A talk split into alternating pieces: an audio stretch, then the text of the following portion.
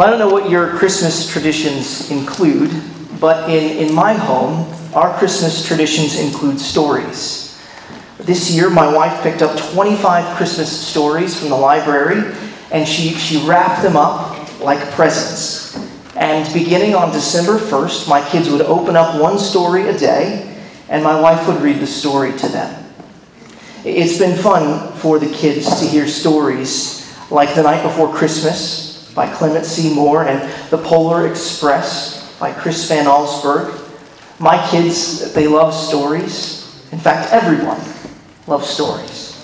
Stories, they, they resonate with us because we can see something of ourselves and our own life experience in them. Stories grip us and they, they hold out hope to us. It's been said that if you, if you want someone to know the truth, you should tell them. But if you want someone to love the truth, you should tell them a story. That's what God has given to us in the Bible. And, and I hope that you've been getting a sense of that through the scripture readings we've been hearing tonight. We, we started at nearly the very beginning of the Bible, the very beginning of the story. And we've been working our way toward the end. And I hope that you've been seeing something of the main storyline of the Bible through the readings. You know, contrary to, to popular belief, the Bible is not a book filled with random, disconnected stories. No, it is a book of, of stories and poetry and prophecy and wisdom literature, which all tell one grand story. The story of the Bible is about the one true and living God rescuing and delivering fallen and sinful men from eternal death in hell by sending his one and only most beloved Son from heaven to earth. The story of the Bible is a royal story because it is a story about a king and his kingdom. Now, like every other story ever told, the story of the Bible calls for a response from us as readers and hearers. Our response to the Bible's story is at the same time a response to the central figure of the Bible. King Jesus. In our fifth lesson and scripture reading tonight, we see varying responses to the arrival of King Jesus. In particular, Matthew contrasts King Herod's response to that of the wise men's response to Jesus' arrival. Through these responses, we're confronted with our own need to respond to this story and this king presented to us in this story. And as we read about the arrival of the king, we ought to ask ourselves Is my response more like Herod's or the wise men's? Please listen as I read from Matthew chapter 2, verses 1 through 12. And you can find the passage on page 807 of the Bibles provided. Page 807 of the Bibles provided. Matthew chapter 2, verses 1 through 12. Now, after Jesus was born in Bethlehem of Judea in the days of Herod the king, behold, wise men from the east came to Jerusalem, saying, Where is he who has been born king of the Jews? For we saw his star when it rose and have come to worship him. When Herod the king heard this, he was troubled, and all Jerusalem with him. And assembling all the chief priests and the scribes of the people, he inquired of them where the Christ was to be born. They told him, In Bethlehem of Judea, for so it is written by the prophet. And you, O Bethlehem, in the land of Judah, are by no means least among the rulers of Judah, for from you shall come a ruler who will shepherd my people Israel. Then Herod summoned the wise men secretly and ascertained from them what time the star had appeared. And he sent them to Bethlehem, saying, Go and search diligently for the child, and when you have found him, bring me word, that I too may come and worship. After listening to the king, they went on their way. And behold, the star that they had seen when it rose went before them until it came to rest over the place where the child was. When they saw the star, they rejoiced exceedingly with great joy. And going into the house, they saw the child with Mary, his mother. And they fell down and worshipped him. Then, opening their treasures, they offered him gifts, gold and frankincense and myrrh. And being warned in a dream not to return to Herod, they departed to their own country by another way. Now let's just take a few moments now to reflect on the story that's unfolding here. And, and here I just want us to reflect on, on three things from this passage Herod's response, the wise men's response, and our response. First, let's think about Herod's response. Notice there in verses 1 and 2 that it was because Jesus was born in Bethlehem of Judea in the days of Herod the king that the wise men came from the east to Jerusalem. These wise men, the Magi, as they've often been called, are hard to identify. Uh, we know that they were from the east, perhaps Babylon, uh, that they were wealthy, and that they were interested in astrology. Ancient Christians used to identify them actually as kings. That's why Christians have often sung the Christmas carol, We Three Kings, at this time of year. Ancient Christians thought that the Magi were kings because of what the prophet Isaiah said in Isaiah chapter 60, verse 3. There, Isaiah said, And nations shall come to your light, and kings to the brightness of your rising. The importance of the role of the wise men in Matthew's nativity story is seen in their question Where is he who has been born king of the Jews? Now, notice the nature of that question.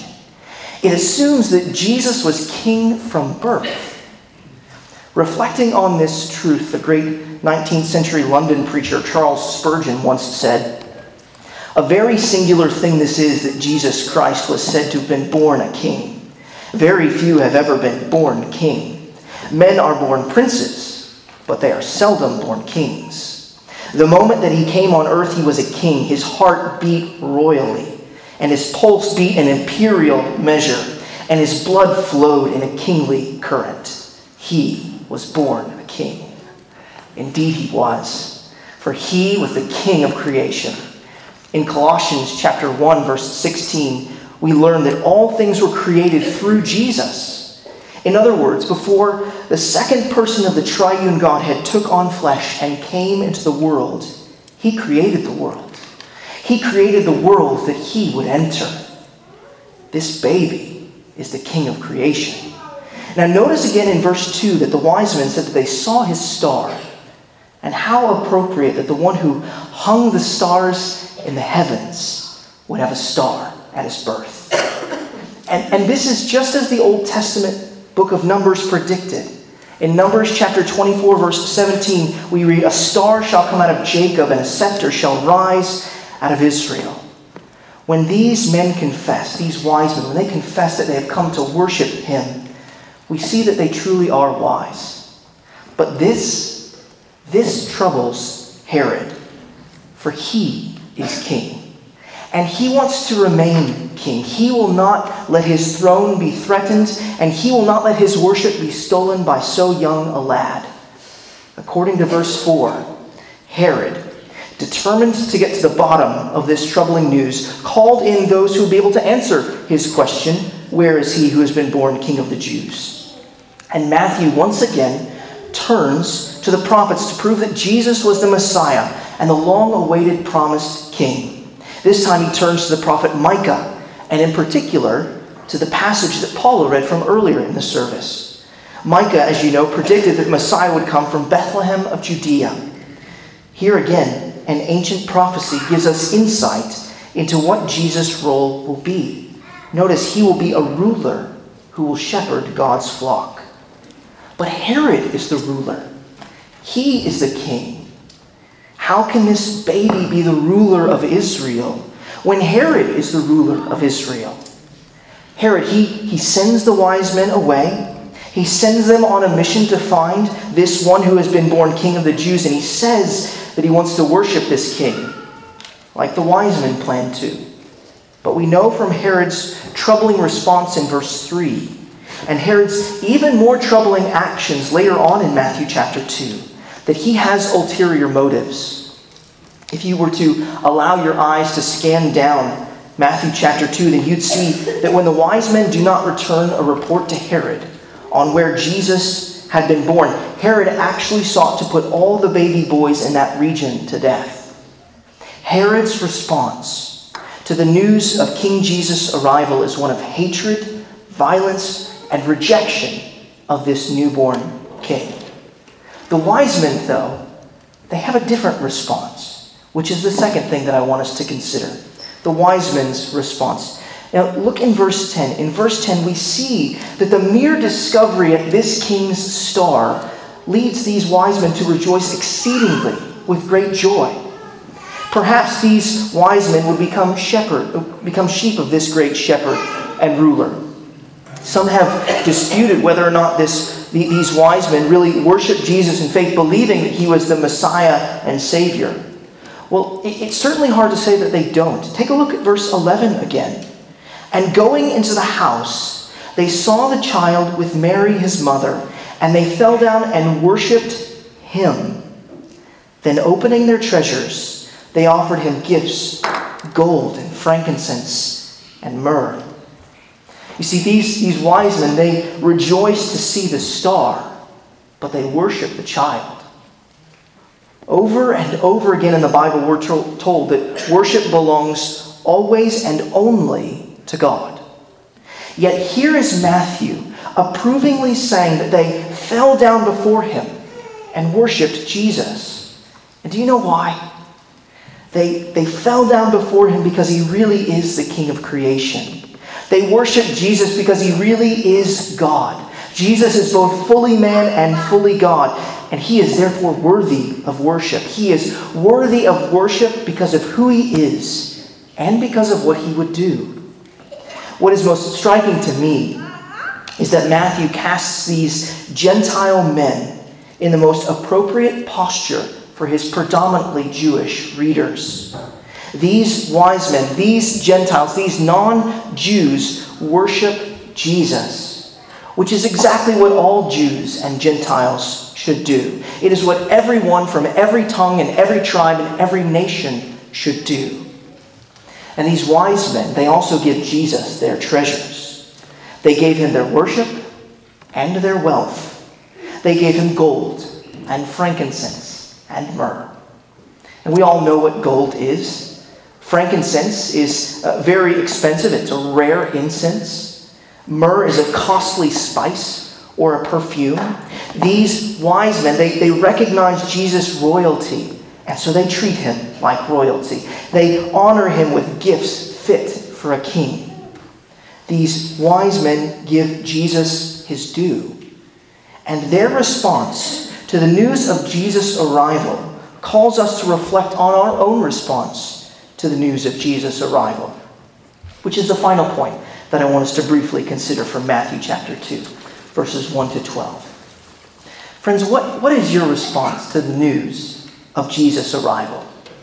The, the responses of Herod and the wise men show us that there are essentially two responses to King Jesus. We either reject his rule or we recognize his right to reign in our lives. What about you? You know, Christmas is the season for giving. Have you given your life to the loving rule of Jesus Christ? The story of Christmas, friends, is a story of salvation and submission to Christ the King. I wonder if you find that odd. I mean, it's probably not what you imagine yourself to be thinking about tomorrow morning on Christmas. But this is exactly what Christmas is about. It's about Jesus coming to earth in order to save his people from their sins. The story of Christmas is a story of salvation. Do you know that you need to be saved? Have you thought about that before? You need to be saved. We, we all need to be saved. But saved from what? From our sins. You see, we were all created by God. We were created to love Him and serve Him with all of our heart and soul and mind and strength. I mentioned earlier that Jesus was the King of creation. He's the one who made the universe and all that's in it. He made you, and He made me. And as the author of our lives, He has the right to exercise His good authority over them. But instead of loving and serving Him, we've decided to love and serve ourselves, to be our own rulers. We live our own way rather than His. And that's what the Bible calls sin. Sin is fundamentally rebellion against God and rejection of his rule. It's what Adam and Eve first did in the garden when they disobeyed God and ate the forbidden fruit. And it's what every human being has done ever since. Sin and rebellion against God is why the world has been ruined by death and depravity and disease and decay. And do you want to know why everything is not right in the world? It is because of sin and rebellion against God. It is why Jesus came to rule and reign as king. It is why the wise men rejoiced at his coming. Because we have all sinned against God, and because he is holy and just, he must punish our sins. And we stand in danger of facing his just and eternal wrath forever in hell. We need to be saved from our sins and the punishment that they deserve. Friends, do you see why the story of Christmas is a story of salvation? The story of Christmas is a story of salvation because God sent Jesus from heaven to earth to live the life that we could not live, the life that we have not lived. Jesus didn't rebel against God the Father. He didn't determine to live a life that only made him happy. He didn't sin like we do. He lived a perfect and sinless life before God. The Bible says that Jesus knew no sin, according to 2 Corinthians chapter 5 verse 21. And Jesus, he is able to save his people from their sins because he lived a sinless life before God. And because he died on the cross, taking upon himself the sins and the punishment for the sins of all of those who would ever turn from their sins and believe in him. You see, Jesus was born to die, but he was also born to rise. For three days after his death on the cross, God raised Jesus from the dead, vindicating him and proving to us all that his gift of the gift of his life and death on behalf of repenting sinners is acceptable in God's sight. His resurrection proves that he can push back the tide of death and disease and decay. Jesus conquered sin and death, and he now reigns in heaven as the anointed king. He calls us to come to him and to worship him. He calls upon us to turn from our sins, to submit our lives to him, to turn from living for ourselves and to living for God. And friend, if you're here this evening and you're not a believer, if you're not a follower of the Lord Jesus Christ, then I want you to know that embracing Jesus Christ in faith is precisely how you should respond to this wonderful story of salvation, to the announcement of Christ's arrival. And if you want to think about more about what it means that Jesus came to save his people from their sins, then please talk with a friend or family member that you came with here tonight. Uh, I'll be at the door after the service. I'd love to talk with you about this good news, that what it means that Jesus Christ has come to save sinners like you and me. Well, we should conclude. When you, when you walk out those doors tonight and look up the stars, if the Lord has been pleased to clear the clouds, if you look up at those stars, remember the star that the wise men saw. Remember how it caused them to rejoice exceedingly with great joy. And remember why. They rejoiced exceedingly with great joy because the King of Kings had come. They rejoiced because the Lord of heaven had come to earth. He came to give the greatest gift this world has ever known his life for sinners like you and me. And I pray that we would all respond to this good news with great joy. Let's pray together.